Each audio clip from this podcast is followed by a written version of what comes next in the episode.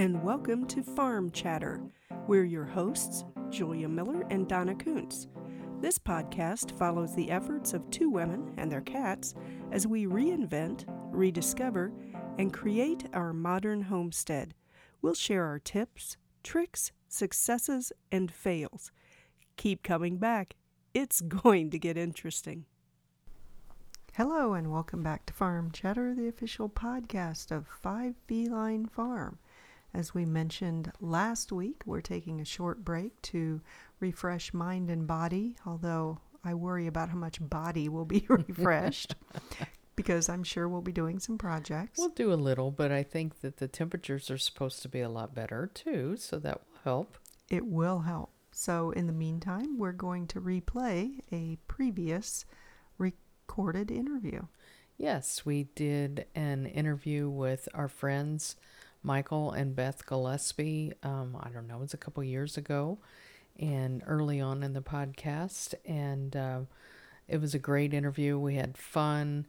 And um, this one is Michael is a professor at Eastern Illinois University.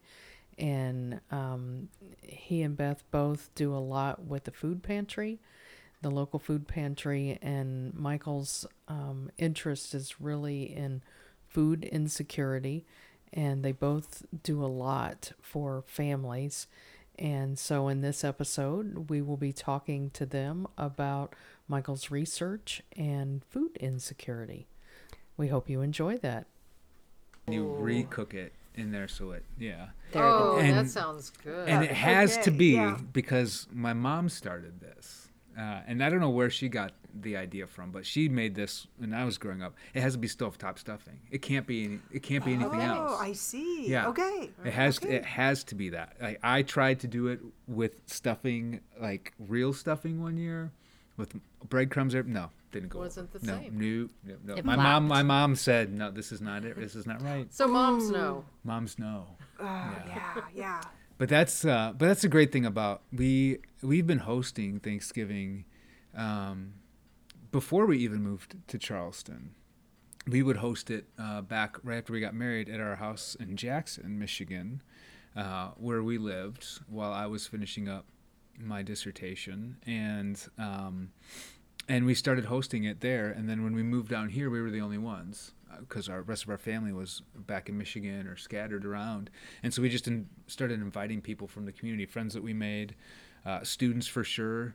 Uh, always are invited, and so my mom and dad started coming down here for Thanksgiving, and so they've made the trek the past four or five years now Yep. and um, and so I put we put on a whole party. I mean, we do. I do. I get the the turkey from the Amish farm uh, up in Arthur. Uh, I ordered it a few weeks ago. This year we're expecting upwards of 22 people. Wow. Impressive. that is very impressive. So I ordered. I asked. I asked them for a 30 pound turkey, and they laughed. And I said, "Well, anything north of 25 would be great." uh, I had to order a new roasting pan for that. Um, I'm But- wondering about an oven. yeah, right. might be coming over. I was checking Hey, come on over. Cook Uh, the turkey. um, and mashed potatoes. Yes. Which, which Beth adores. I do. I do too. I never met a potato I didn't like. Nope. Potatoes are great. Mashed potatoes, French fries. Oh, I mean, yes. either of All those, of and I'll say yes. Yeah. And then the stuff and muffins. And my mom loves green bean casserole, so I always make green bean Oh, casserole. I do too. Uh, and then, um, and then I always do other stuff that I can eat, but that will enhance the meal. So I think this year I'm going to make a lasagna, because lasagna holds a special place in my family history. Uh, my grandmother used to make lasagna for big holidays, especially Christmas. And a few years ago, my mom gave me the family lasagna pan, and so any excuse to use it is a good good day. And so I uh, just decided that I'm going to make a lasagna too. And uh, And from a totally selfish perspective, if people eat the lasagna, that means there will be more leftover turkey for me to mm. eat after. So if you are a guest, for, Only the eat the Gillespie's, lasagna. Go for lasagna. I mean, it is delicious. I can attest to that. But Yeah. yeah, I save the turkey. I only eat leftover only turkey sandwiches. pounds. Yeah. yeah, so yeah, so we won't share this with our friends and family till after the meal. Thanksgiving. So. It's probably a good plan. hands off Beth's food. Really, really, I do this for Beth. This whole meal is for Beth. Uh, and if it were not for Beth, there would be no turkey, ma- no mashed potatoes. I'm just kidding, but there would probably be less of it. Uh, but yeah, so but it's always it's a great day, and I, um, it holds a really special meaning to me for lots of reasons. Um, uh, uh, but it, it it's a great day, and uh, so we try to fill it up with people that we love. Uh, Beth has a cousin who's from the Quad Cities who will come with her husband and their three boys. Uh, a good friend of mine who is a former colleague who is also now living in the Quad Cities um, is coming back. He said we're getting out of Dodge for uh, for Thanksgiving, and they're gonna come with their kids. And we actually did a couple years ago a, a friendsgiving with them uh, a couple weeks after Thanksgiving because their family Thanksgiving fell apart. There was there's a story there, uh, but they didn't get much of a Thanksgiving. So I said, well, let's have Thanksgiving. So we did it uh, in December and or January, something like that. Anyway, I obviously did not object yeah. Oh, I'm absolutely. to So- potatoes and Yeah. turkey Yeah. and stuff and Again. muffins. Again, yes. Right. I, I see a clear pattern. Yes. so Always say yes to Thanksgiving. yeah and then we always invite students and every year we have students over. Uh, those who sometimes they're international students who can't leave. Um, sometimes they're just students who have to stay and work or from the area or might not have much going on. So we try to get as many people fed uh, around the table with love as we can. So we uh, last week we kind of were comparing notes about who we'd invited and we realized that we invited a lot of people and that all of them said yes uh, which we're okay with absolutely the more the merrier so yeah We just have to figure out where everybody's going to sit. it's all right You know, So- there's always the floor. there's always the floor and, And I am sure everyone will be happy with a plate, a fork, and a floor. Yeah. right. It's all you need. That's all and you friends. And, That's right, friends, and friends. And absolutely. yeah so it, but uh, yeah yeah So when you're talking about students and mm-hmm.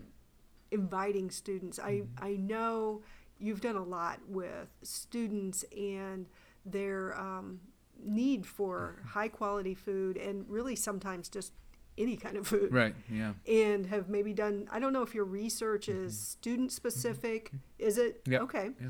Um, tell us a little bit about how you got interested in that and the research that you've done and, Sure. and your um, thought process with Yeah. that. Well, I've always been I've always been interested in um, the the people in our society who are marginalized, um, and I've been studying poverty and homelessness and hunger for decades. Um, even in, in uh, when I was working on my master's degree, I was looking at these issues, and um, so when I moved down, when we moved down to Charleston, uh, one of the things that the first things that I did was I tried to find just some local statistics about what was happening. Um, I actually had to come and visited and had my interview and got tours of the city and accepted the job before Beth even came down here. So when we finally got a chance to show around, we drove around and we had a series of conversations with people, and they were just kind of talking about how um, poverty was in the area, and so uh, I started looking up information, and and there wasn't really much of anything, and so. Uh, I'm the kind of person that if I have a question and I can't find the answer, then I'm gonna find the answer in a way that so I can answer it. And so I started looking at poverty locally and uh, looking at the poverty level in Coles County, then in sort of the Eastern Illinois region. Uh, and a couple years ago, as I was working with that project, I started noticing an increase more and more of students on campus um, really struggling and showing signs without saying that they were uh, going through um, periods where they weren't eating enough, not because they're college students and they're stressed out, but because they're college students and they couldn't afford it. And so I started getting really curious about that, and then um, had to get a few other things to go through first, uh, like tenure. Uh, and then I was allowed to um, start asking harder questions like that and really look at what was happening on campus. And so for the past two years, I just ended the second round of my survey last week. Uh, have been surveying our student body at Eastern about food insecurity issues. And food insecurity is about um, not having access to high quality, nutritious uh, adequate supplies of food uh, on a daily basis. That you could wake up tomorrow and not know if you're going to have enough meals to get through that day. Um, but you know, the kicker also is that that it's actually high quality and nutritious. So, like, I'll tease my students that the Doritos and the Red Bull that they bring to breakfast, while it's what they wanted to have, uh, is not high quality and nutritious. But most of them have the choice. Uh, some of them don't. And if you don't have the choice uh, to have that level of food, then um, that's what we call food insecurity. And so, so for the past two years, I've been looking at this and um, just uh, put out.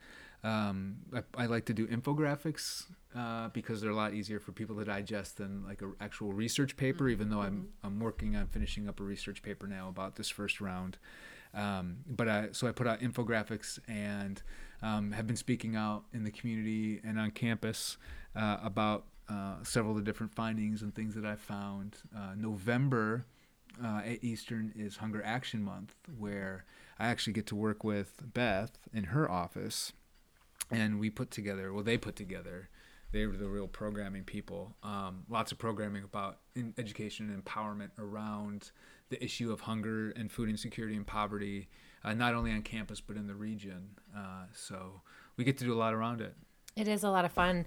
Um, you know, it's a it's a really over it can be really overwhelming when you start thinking about, you know, 40% of our EIU students um, have risk factors to show that they could be food insecure. That is something. Yeah. I didn't realize it was that high. Yeah. And then you start thinking about, well, what are the academic outcomes? You know, how is this going to impede people from being successful in the classroom? How is it going to impede people from being able to be successful to get to graduation? You know, it just is a compounding issue. And so then it can just feel like, oh my God, this is so huge. Like, where do we even start? Um, and so that's where the Hunger Action Month events hap- come into play. And we do things year round, but you know, we're taking students to the Charleston Food Pantry every single Thursday night um, so that they know that there is a food pantry here in town. It is accessible to them. It is a friendly and safe space where they're not going to be judged if they need to get support putting food on the table. And they, they also can volunteer and give back. And it's only two hours. So it doesn't take a ton of time, whether you're food insecure or not, to do some good and put food on the table for other people.